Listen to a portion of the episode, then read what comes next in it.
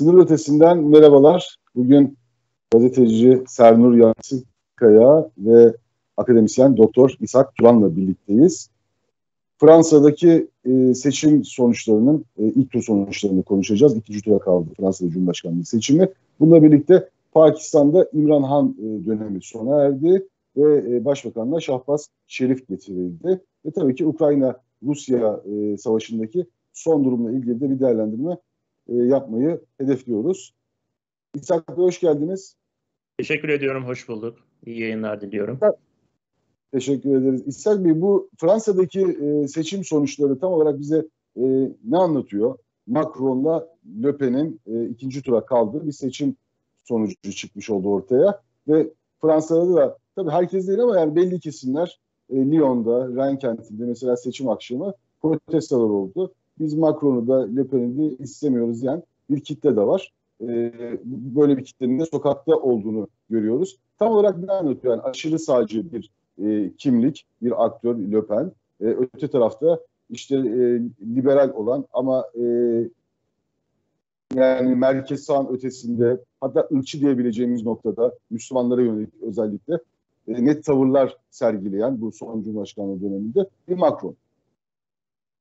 Şöyle söyleyeyim, yaklaşık son 20 yıldır Fransa seçimlerinde cumhurbaşkanları sürekli değişiyor. Yani üst üste iki kez seçilen herhangi bir cumhurbaşkanı olmadı. Eğer Macron bu seçimleri kazanırsa son 20 yıl içerisinde Fransa'nın siyasi kariyerinde bir ilki gerçekleştirecek. Aslında buna da yakın olduğunu söyleyebilirim. Az önce gerçekten güzel bir tespitte bulundunuz. Baktığımız zaman burada seçimlerde birinci sırayı alan Macron ile ikinci sıradaki aşırı sağcı Le Pen'in aslında Fransa'da son zamanlarda her ikisinden de halkın çok memnun olmadığını biliyoruz. O kadar ki zaten ikisini topladığımız zaman toplam oyların %50'sini alıyor. Yani ki bunlardan bir tanesi görevi başında olan bir cumhurbaşkanından bahsediyoruz. Le Pen ise son zamanlarda da daha önceki seçimde de bu seçimde de hem yabancı düşmanlığını hem de çok popülist yaklaşımları dile getiren bir siyasetçi. Buna rağmen baktığınız zaman oyların %25'ini bile hala geçemediğini görüyoruz. Bir önceki seçimlere baktığımız zaman 2017'deki seçimlerde Macron yine ikinci turda oyların %66'sını almıştı. Ancak bu seçimlerde durum pek öyle olmayacak gibi gözüküyor. Sanırım başa baş geçecek bir seçim var. Burada 3. sırada yer alan yine soldan Jean-Luc Mélenchon'un %22'lik bir oy aldığını görüyoruz. Kendisi biraz daha Macron'a yakın olmakla birlikte Macron'un oylarımızı almak istiyorsa ilk önce bizi ikna etmek zorunda dedi. Tabii ki bu çıkışı önemli çünkü Fransa'da uzun yıllardır devam eden bir sokak gösterileri var. Sarı yelekler olarak bizim bildiğimiz. Bunlar ben Fransa'ya gittiğimde, Paris'e gittiğim zamanda da sürekli bu olayları takip ediyordum. Orada da bazı günlerde özellikle hafta sonu içerisinde bu sokak gösterilerinin tüm Paris'e yayıldığını görüyorduk.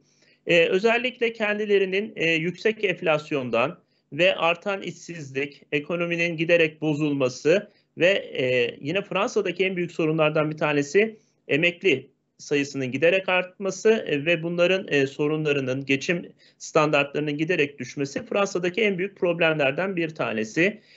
Bunlar Covid-19 salgınıyla birlikte daha da kötüleşti ve buna bir de son Rusya ile Ukrayna arasındaki savaşta eklenince yüksek enflasyonla birlikte işler çıkılmaz hale geldi. Yani bunların seçime denk gelmesi Macron için de aslında çok olumsuz adımlardı. Ama her şeye rağmen yine de Fransız seçmeninin yani o güçlü liberal kesiminin Le Pen ya da işte 4. sırada bitiren yine aşırı sağcılardan Eric Zemmer'e totalde %30'luk bir oy verdiğini gösteriyoruz. Yine baktığımız zaman liberal kesimin oylarının %70'lerde, %65'lerde olduğunu görüyoruz.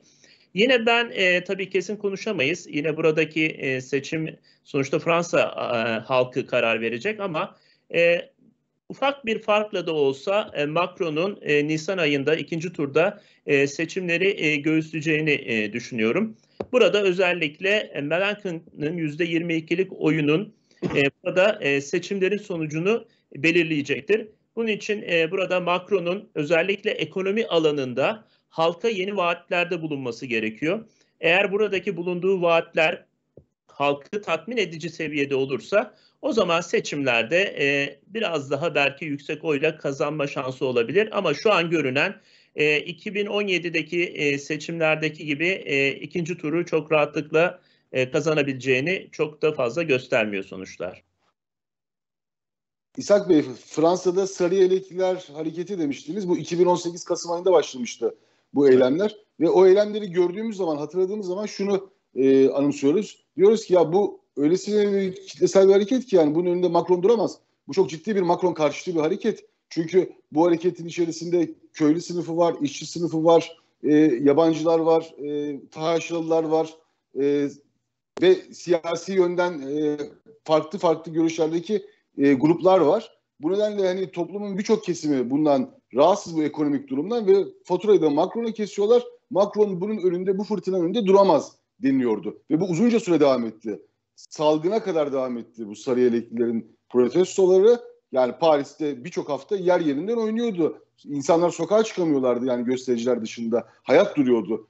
Böylesine yoğun eylemler yapılıyordu. Peki o günden bugüne geldiğimiz zaman şeyi de söylediniz yani ekonomik durum da sıkıntıda. Salgın sonrasında savaş. Bu veriler de hiç olumlu değildi. Buna rağmen Macron'un oylarının hani %23'lerde 24'lerde gezerken sonra da Ukrayna-Rusya savaşından savaşının başlamasıyla %28'lere vurma, hatta bazı kamuoyu araştırma sonuçlarına göre %30'lara kadar da bir ara da söyleniyordu. Oradaki artışın sebebi ne olabilir size göre? İlk önce şöyle söyleyeyim, sarı yelekliler evet hükümeti protesto ediyordu. Başlamasının en büyük nedenlerinden bir tanesi de 2018'de başladı ama 1 Ocak 2019'da hem benzine hem de dizele burada ek vergi getirilecek. İşte bunları protesto etmek amacıyla sokaklara döküldüler. Zaten biliyorsunuz sarı yelek tüm araçlarda bir zorunluluk evet. Fransa'da. Onun için... çok kolay bir şekilde hiç polise kontrol noktasına takılmadan buradaki göstericiler bir şekilde bir araya geliyorlardı. Yani bunların çıkış noktası özellikle enerji fiyatlarındaki artış ve bunlara getirilecek vergi. Bu bağlamda zaten sarı yelekliler hareketlerini 1789'daki Fransız milliyetçiliğine ve oradaki hareketlerine de benzetenler vardı. Malumunuz orada da yine... Köylülere ek vergi getirilmişti ve orada bir köylü isyanı başlamıştı. Günümüzde ise bunu Arap Baharı'na benzetenler, bunu bir şekilde Fransız Baharı diye okuyanlar da oldu. Hatta Fransa'nın yanındaki Benelux ülkelerine de sıçradı bu olaylar ve oradan da tüm dünyaya yayılacağı öngörülüyordu. Ancak bu şekilde devam etmedi. Aslında biraz Fransa'yı ve dünyayı da kurtaran az önce dediğiniz gibi pandeminin ortaya çıkması biraz sağlamış oldu. Yoksa bu tüm dünyaya da belki bir şekilde yayılabilirdi. Ancak gözden kaçan bir husus var. Buradaki protestolar evet hükümeti tabii ki hedef alıyor. Ancak burada Macron'a oy verenlerin de yaklaşık %70'i %75'i bu hareketi destekliyor. Yani bu gözden kaçıyor. Buradaki protestolar sadece hükümet karşıtı bir protesto olarak ortaya çıkmış değil. Burada önemli olan Macron'a oy verdiği halde buradaki artan vergileri, hayat pahalılığını ya da geç yaşta emekli olma durumunu protesto eden insanlar var. Zaten bu seçimlere baktığımız zaman Le Pen ikinci turda biraz da sarı yelekliler hareketine oynayacağı gözüküyor. Özellikle ekonomik vaatlerine baktığımız zaman benzindeki verginin %20'den %5.5'e düşürülmesini vaatleri arasında. Yine emeklilik yaşının 62'de sınırlandırılabileceği hatta daha öncesine de çekilebileceği söyleniyor.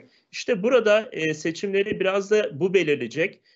Sarı yeleklilerin bir şekilde ikna edilmesi lazım. Çünkü halkın her iki kesim tarafından hem liberaller hem de sağcılar tarafından desteklenen bir hareket. Çünkü zaten bunlar Fransa'daki ortak kaygıları dile getiriyor. Çünkü bir hayat pahalılığı var, giderek artan bir enflasyon var ve son Ukrayna ve Rusya arasındaki savaş ve bunun enflasyonu daha da tetiklemesi Macron'un daha önce daha fazla oy alabileceğini aslında anketlerde gösteriyordu. Macron'un oylarında bir düşüş var. Le Pen'in ise %17-%18'de ilk turda oy alabileceği öngörülüyordu anketlerde. Ancak %23.4 arasında bir oy aldı. Yani burada şu ortaya çıkıyor. Buradaki savaş Le Pen'in oylarını olumlu bir şekilde yansımış durumda. Onun için zaten Macron dikkat ederseniz arabuluculuk rolünü artırmaya başladı son zamanlarda. Yani bu savaşı bir şekilde önlemeye çalıştı. Çünkü enerji fiyatları bir ara $120 da bulmuştu ve volite aslında çok fazla bir anda $100 düşüyor. Tekrar 110'a 120'ye çıkıyor. Yani fiyatlarda da bir öngörülme durumu da yok. Onun için eğer savaşın devam ederse bu Macron için de olumsuz bir durum olacak. Ama içeride kendi elindeki kozları oynayıp hali hazırda çünkü ülkeyi yöneten lider kendisi. Burada hem enerji fiyatlarında hem de emek kaleminde halkı tatmin edici. Eğer burada vaatlerde bulunabilirse ve bu da halkta olumlu bir şekilde yansıma gösterirse seçimleri kazanabilir. Ancak eğer Le Pen'in buradaki ekonomik vaatleri halkta daha fazla bir karşılık bulursa o zaman çok az bir farkla Le Pen de seçimleri kazanabilir. Yani ikinci turdaki seçimler ortada. Öyle gözüküyor şu an için. Evet. Sernur, tabii Le Pen'i anlatmaya gerek yok. Yani bir siyahi bir kadın da ben ırkçı değilim diye bir poz veriyor. Yani ırkçı olmadığını ispat ediyor. Sözüm ona. Bakın ben siyahi bir kadınla sarılıp ona da fotoğraf çektiriyorum mesajı veriyor ama sarılırken kadına aslında sarılmıyor. Yani elini, parmaklarını böyle ucuyla dokunuyor. Yani bir şey, bir sanki böyle hani tiksinirmiş gibi bir hava estirmiş orada. Yani orada bile yani bir poz yapacakken bile foyası ortaya çıkıyor. Evet. Tabii zaten Fransa'da seçmen de biliyor yani Le Pen'in kim olduğunu. Yani Le Pen karşıtları da biliyorlar yani Le Pen'in kim olduğunu. O yüzden karşı çıkıyorlar. Buna şimdi sen nasıl tanımlıyorsun? Yani merkez sağ, merkez sol kavramları, siyaset bilimindeki bu kavramlar artık eridi mi? Bu siyasetin son durağına mı gelindi şu an için Fransa'daki seçim? Bunu mu gösteriyor?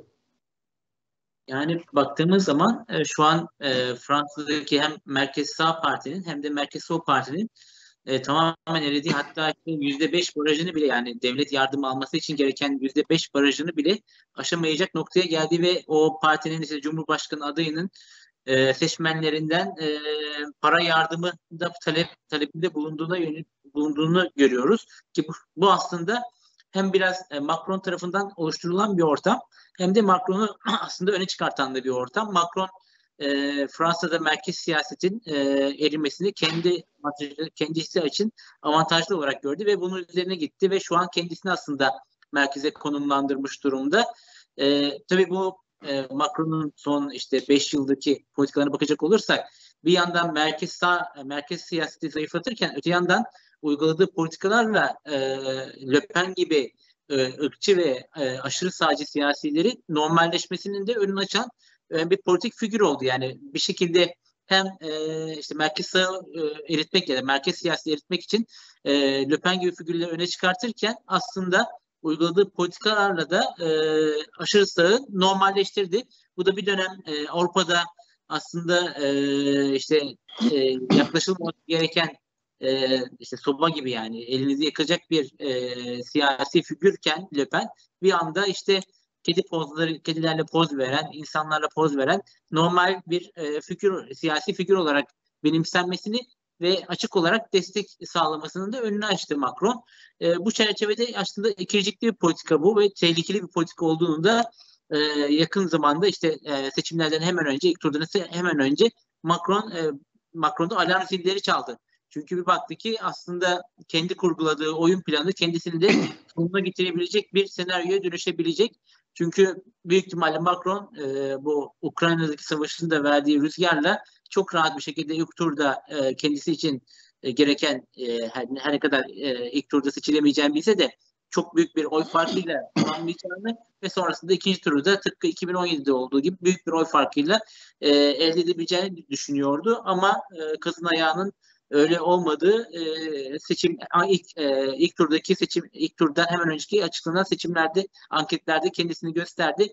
O anketlerde işte ikinci turda Marine Le Pen'in ikinci turda %49'a yakın bir oy alabileceğine yönelik yayınlar yapıldı. Bu tabii Macron cephesinde alarm zillerinin çalmasına sebep oldu. Öyle ki işte Macron'un keşke seçim çalışmalarıma daha önce başlasaydım ki bu süreci yaşamasaydık itirafına kadar getirdi. Sonrasında zaten hemen işte bir anda Le Pen'in ırkçı olduğunu hatırladı Macron ve onun üzerinde oynayan söylemlerde bulunmaya başladı. Aslında bu oldukça geçti çünkü kendi İçişleri Bakanı baktığımız zaman Le Pen'den pek bir farkı yok. Yani son 4 senede, 5 senede yaptığı açıklamalara bakacak olursak İçişleri Bakanı, Fransa İçişleri Bakanı Darmanin'in açıklamalarına Le Pen belki yanında bazen zayıf da kalıyor diyebilirdik.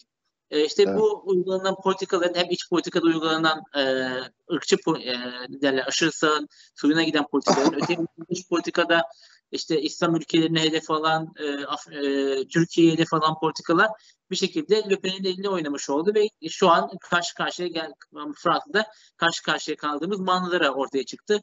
Bir tarafta aşırı sağın, diğer tarafta aşırı solun oldukça güçlendi. İşte biraz önce İshak hocamız da bahsetti, yani Mélenchon gibi oldukça aşırılıkçı görüşlere sahip bir sol figür Fransa'da solun temsilcisi konumuna gelmiş durumda. Ve ister istemez işte şu an işte okuyoruz yabancı basından bazı sol seçmen de bari Mélenchon işte solu temsil ediyor, ona oy verelim noktasına gelmiş durumda. Burada işte İshak hocamız da bahsetti, Mélenchon adeta kingmaker derler İngilizler, yani seçimlerde belirleyici olan siyasi figür, ona yükselmiş durumda ve o kimi işaret edecekse biraz onun şansı ikinci turda artacak gibi duruyor. Gerçi seçimde ilk turdan hemen sonra Mélenchon Le Pen'den başka kime oy verirseniz verin minvalinde bir açıklama yapmıştı ama şimdi Fransa'da yapılan işte medyada yapılan yorumlarda filan orada da aslında Mélenchon'un çok heterojen bir seçmen tabanına sahip oldu ve bu tabanın bir kısmının halihazırda Le Pen'e de oy verebileceğine yönelik iddialar var. Bu noktada işte İshak hocamız da belirtti, oldukça başa baş geçecek bir ikinci sorunun bizi beklediğini görüyoruz ama tabii burada esas önemli sorun Avrupa çapında, işte Fransa özelinde gördüğümüz merkez siyasetin artık seçmen nezdinde itibarının neredeyse tükenme noktasına gelmesi ve aşırılıkçı figürlerin ya da bir anda ortaya çıkan siyasi kişilerin büyük bir oy oranıyla iktidara gelebileceği bir zeminin ortaya çıkmış olduğunu görüyoruz. Burada parlamenter sistemin aslında Avrupa'da oldukça zayıfladığını gösteriyor bize. Evet. İshak Turan, şimdi biraz da Pakistan'ı konuşmak istiyorum ben. Pakistan'da İmran Han dönemi kapandı ve işte koalisyonun milletvekilleri istifa edince güven oyu alamadı. Ve o güvensizlik oylamasında da hükümet düşmüş oldu. İmran Han görevi sona erdi. Şimdi buna Amerikan darbesi, Amerikan müdahalesi diyenler oldu. Bu şekilde meseleye bakanlar oldu. İmran Han daha doğrusu bu konuda bir Amerika'dan mektup aldım ben, tehdit mektubu diyerek. Burada tabii bütün olayı Amerika Birleşik Devletleri'ne yöneltti. Yani tabii bu çok uzak mı Pakistan için? Değil. Pakistan darbeler ülkesi. Yani suikastler ülkesi. Benazir Butto 2007'de suikastle öldürülmüştü. Pervez Müşerref'i hatırlıyoruz en son. Kaldı ki şu an İmran Han'ın gidişini konuşuyoruz. İmran Han'dan önceki seçilmiş başbakan Nawaz Şerif de yine benzer bir yöntemle devrilmişti. İşte Anayasa Mahkemesi tarafından görevden alınmıştı Nawaz Şerif de. Arada bir başka bir geçici başbakan getirilmişti. Sonrasında İmran Han 2018 seçimlerinde başa gelmişti. Şimdi bu meseleyi biz şu an için nasıl okumalıyız? Yani bu Pakistan'ın, İmran Han'ın Çin'le yakın ilişkileri evet vardı. Ciddi şekilde yakın ilişkileri vardı. Ama bu Amerika ile çok mesafeli olduk anlamına mı gelirdi? İmran Han Amerika'yı o yüzden mi suçladı? Ya da Pakistan şu an için Amerika ile Çin arasında bir sıkışmışlığın net bir fotoğrafı mıdır? Bunu nasıl okumalıyız size göre Pakistan'ın şu anki durumunu? Tabii buradaki son yaşananları, Pakistan'da yaşananları hem mikro düzeyde hem de makro düzeyde ele alabiliriz. Ama ben biraz daha bu işi biraz daha geniş çerçeveden, makro düzeyden alınmasından anlayayım. Tabii ki iç siyasi olaylara baktığımız zaman Pakistan'ın son 75 yıllık siyasi hayatında 5 yılını tamamlayan tek bir başbakan bile yok. Yaklaşık yanlış hatırlamıyorsam 22 tane başbakan gördü Pakistan bugüne kadar. Ve ilk defa İmran Han aslında 5. yılına yaklaşıyordu. Acaba ilk olacak mı dedik. Ancak yine baktığımız gibi gizli bir görünmeyen el, o askeri darbeler, biz Türkiye'den de oldukça aşinayız buna.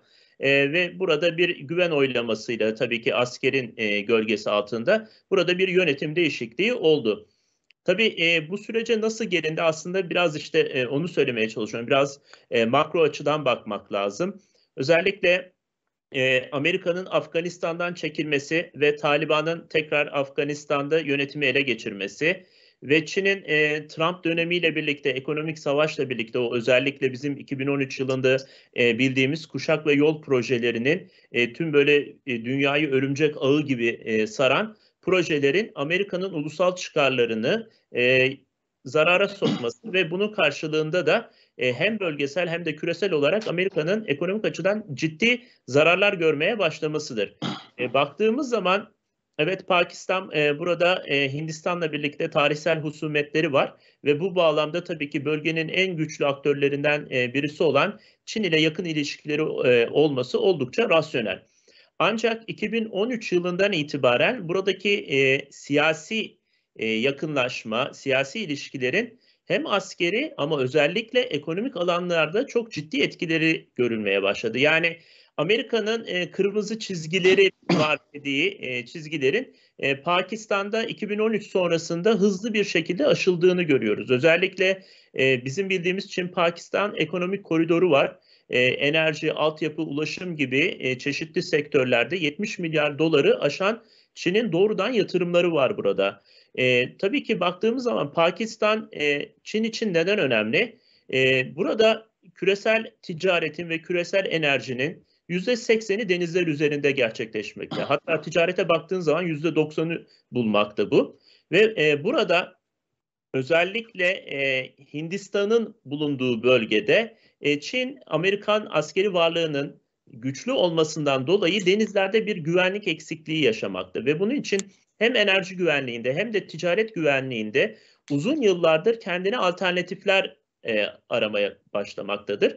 İşte baktığımız zaman aslında kuşak ve yol projeleri de hem enerjide hem altyapıda hem ulaşımda hem ticarette Çin'e yeni alternatifler, hem alternatif pazarlar hem de alternatif yollar sunan büyük bir projenin bir parçasıdır. İşte bu parçalardan bir tanesi de Çin-Pakistan ekonomik koridoruydu.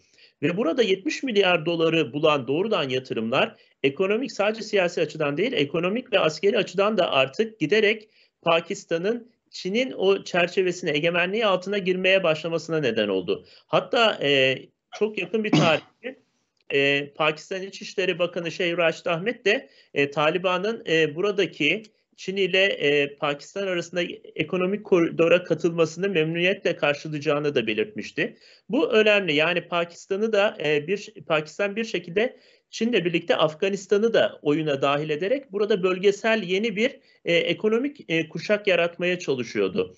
Şimdi biraz işte burada bölgesel olarak baktığımız Amerika Birleşik Devletleri Çin'i çevrelemekte ve burada Çin'in ekonomik olarak, askeri olarak etkinliğini azaltmaya çalışmakta. Her ne kadar burada her ne kadar 2010 yılında Obama döneminde biraz kısmen gördüğümüz bu çevreleme politikasının Trump döneminde çok ciddi bir şekilde ekonomik savaşlara kadar getirildiğini görüyoruz. İşte burada Pakistan'ın, Amerika Birleşik Devletleri'nin buradaki bölgesel ve küresel politikalarının çok tersi bir yönünde Çin'in hem bölgesel hem de küresel projelerine destek verecek bir şekilde buradaki projelerin tamamlayıcısı bir ülke olması durumuna gelmesi, bu konumunu giderek artırması, Amerika Birleşik Devletleri'nin giderek artan bir tonda zaten Pakistan'a karşı eleştirilerini artırmıştı. Hatta Trump Pakistan'ı artık müttefik ülkeler kategorisinden de çıkartıyoruz demişti.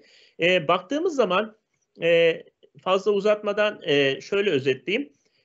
Burada Pakistan aslında bir sembol. Çünkü Çin'in buradaki politikalarının bir şekilde bastırılması gerekiyor.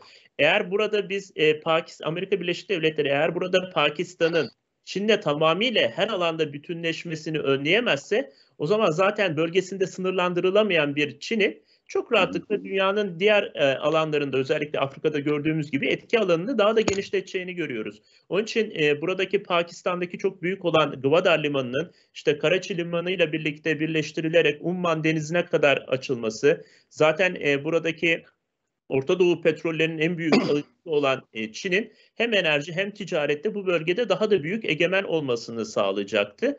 İşte bu bağlamda Amerika Birleşik Devletleri'nin biliyorsunuz buradaki askeri yönetimle uzun yıllardır zaten bir şekilde gizli ittifakları var.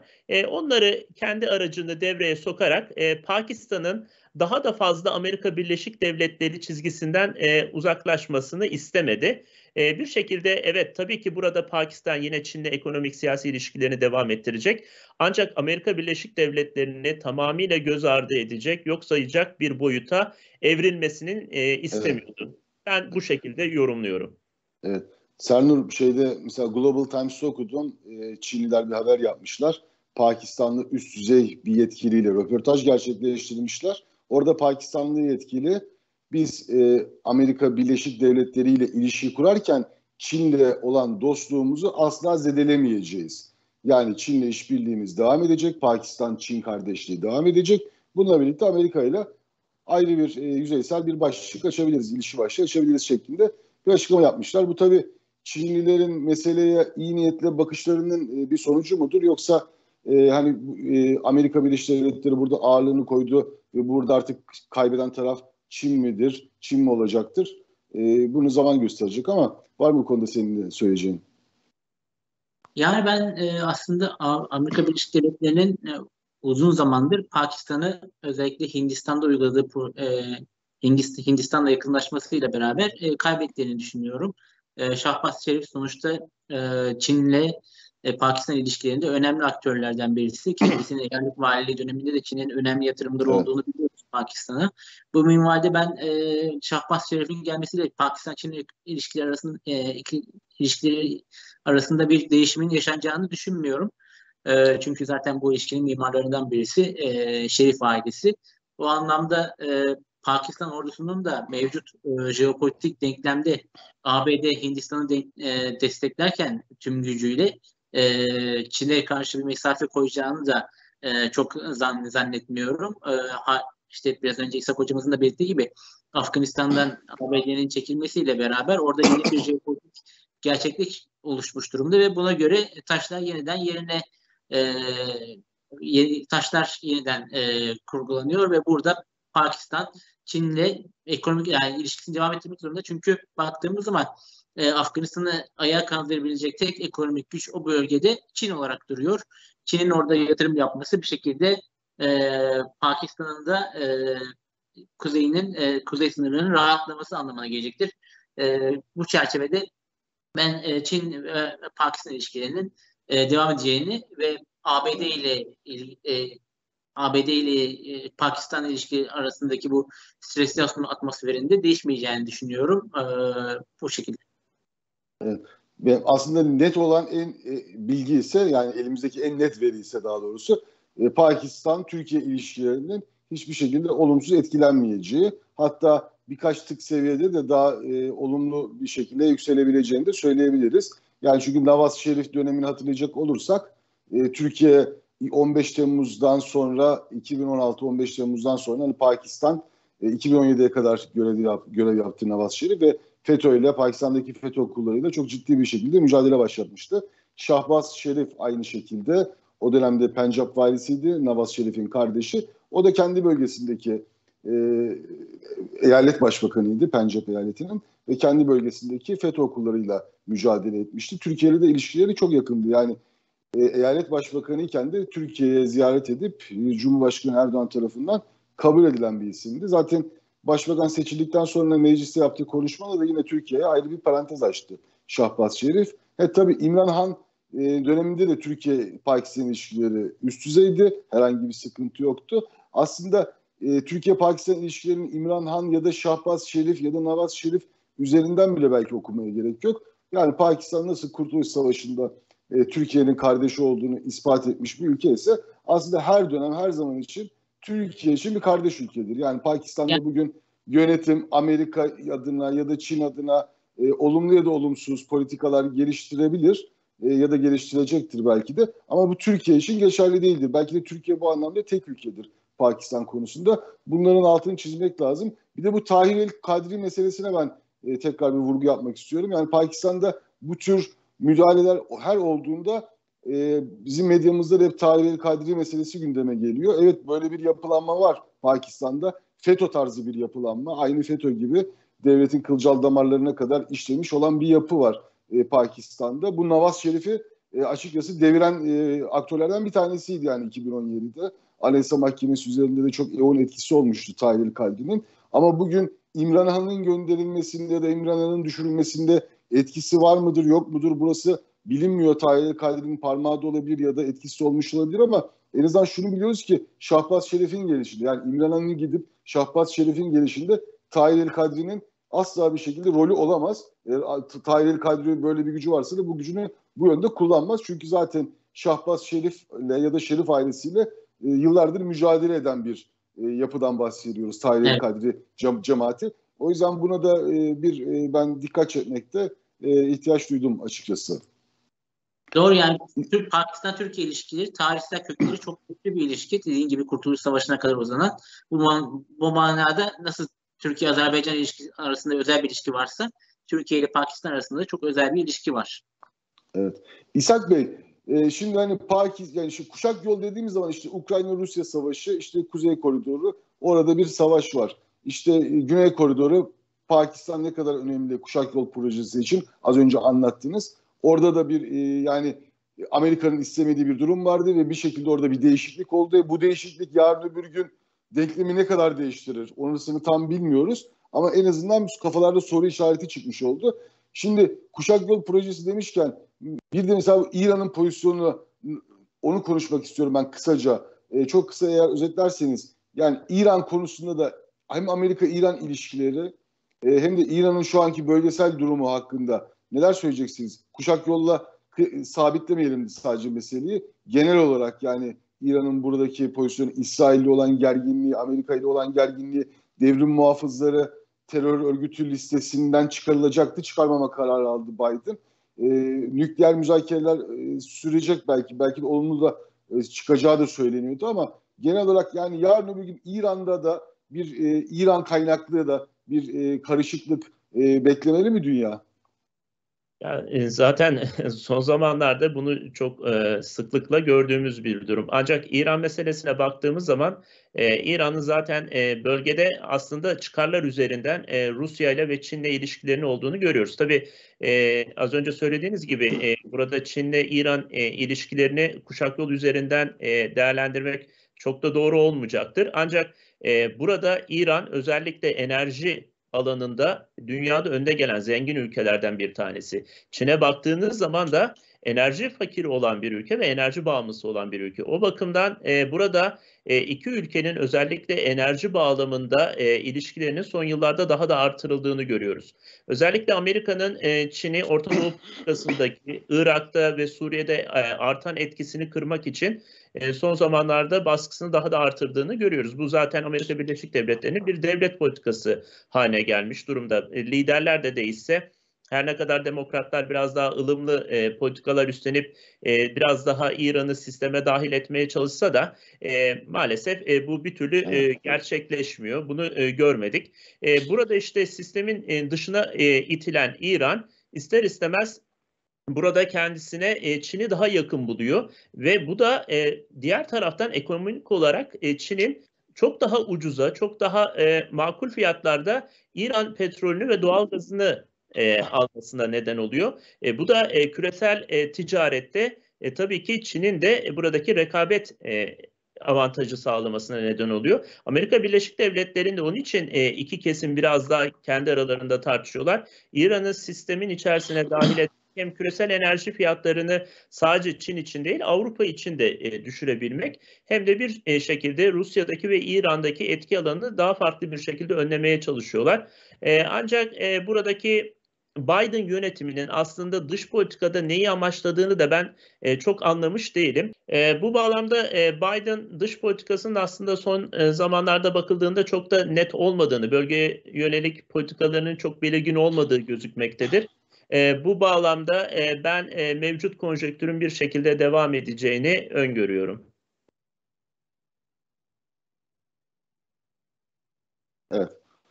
Sernur, son birkaç cümle alsak senden, şu Ukrayna'daki Rusya kimyasal silah kullandı iddialarıyla ilgili neler söyleyeceksin? Bununla da bitirelim programımızı.